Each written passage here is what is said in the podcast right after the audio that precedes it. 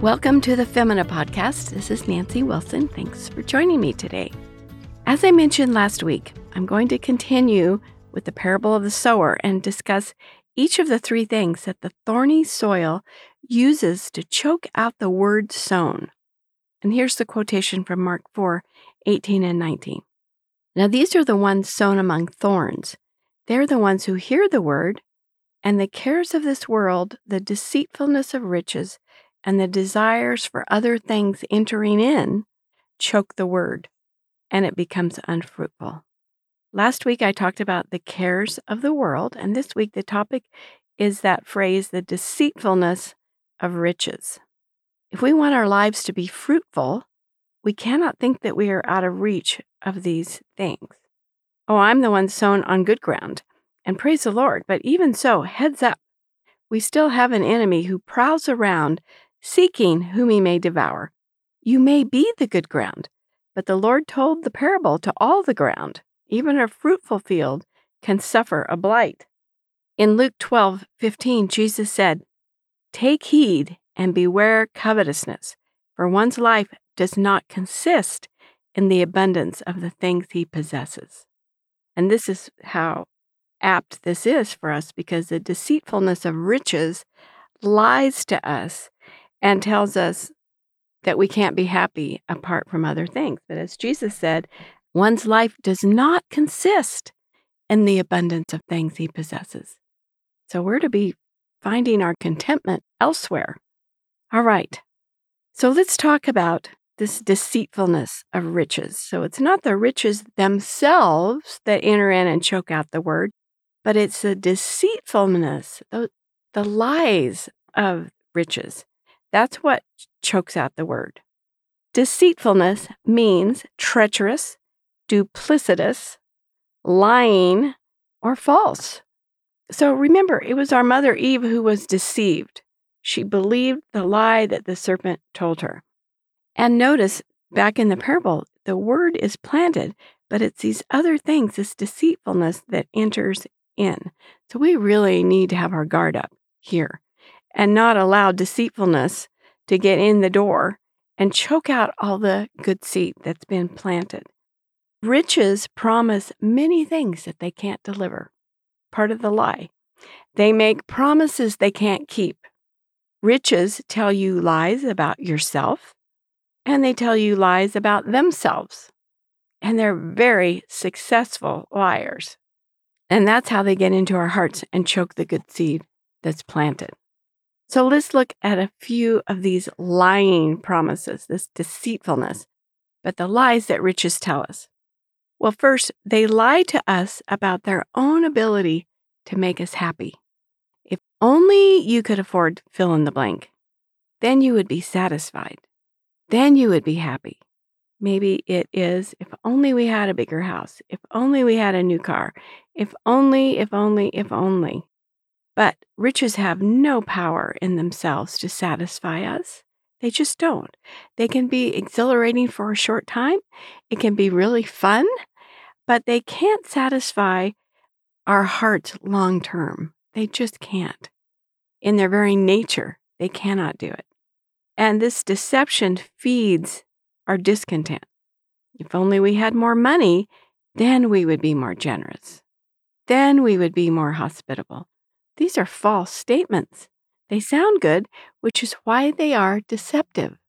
But he who's faithful with little will be faithful with much. It never works the other way around. If you're not generous with what little you have now, you won't be generous with more. If you are not content with what little you have now, you're not going to be content with more because more will just want more, and it never is enough. So beware this deceitfulness of riches. Riches will never change who you really are. They might change your wardrobe. They might make you look better in some ways, or at least you think so. But they can't change your character.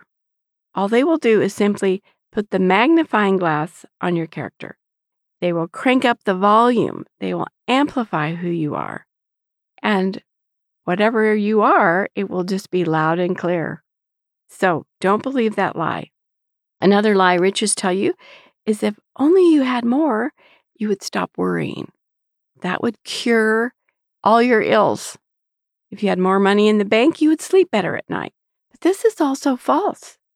One set of worries will simply replace another. If you think riches will deliver you from worry, then you will be chasing a crazy lie that you can never catch. And what is worry but more discontent over what you have and what you don't have? Riches will not and cannot make you a better person. But you say our marriage would be better. Our children would be happier. We would pay our bills on time. We wouldn't use credit cards anymore.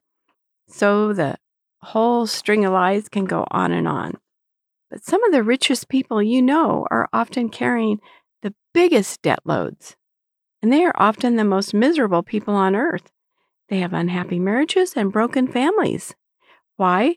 Because the system, that deceitfulness of riches, is built on and promoting and feeding that desire of always wanting more, of always climbing the ladder just a little higher. It's just never enough. Discontent holds out the carrot, the false promise that says just a little bit more and then it will be enough. But it never, never, never, never, never is. Riches make promises they can't keep. They lie about how easy they are to get and how long they will last. And what a joke! They promise happiness and permanence and false security. All these things, when allowed to enter in, are going to choke out the word planted. So, to wrap this up, how does this apply to us? Well, if we are listening to any of these lies that come from the deceitfulness of riches, if we are putting our hope and our trust in our bank account or wanting more in it to somehow find more spiritual joy and happiness, then we are going to lose out. Riches come and riches go, they are not permanent. The enemy knows how to tempt us with the desire for riches. 1 Timothy 6 9, but those who desire to be rich fall into temptation and a snare, and and into many foolish and harmful lusts, which drown men in destruction and perdition. But you might say, well, I don't have a desire to be rich. I just want a little bit more than what I have. But be careful. Our happiness and our joy is found in Christ. Keep your trust planted in Him. Don't put your trust in the false promises of riches, not even a little bit. When God blesses you with more, Thank Him and rejoice in His goodness and kindness, but never chase the stuff. God blesses hard work done into Him over many years of faithfulness. Get rich quick schemes are tricksy. Be cautious. Be thankful. Be wary. Feed your contentment. Don't feed the lies and deceitfulness of riches by daydreaming about them. Thanks so much for joining me today. Blessings on your week. Before I go, I want to let you know about my page on Canon Plus. That's where you can find all my audiobooks, audio series, conference talks, and more. Go to mycanonplus.com or click the link in the show notes and have a look around.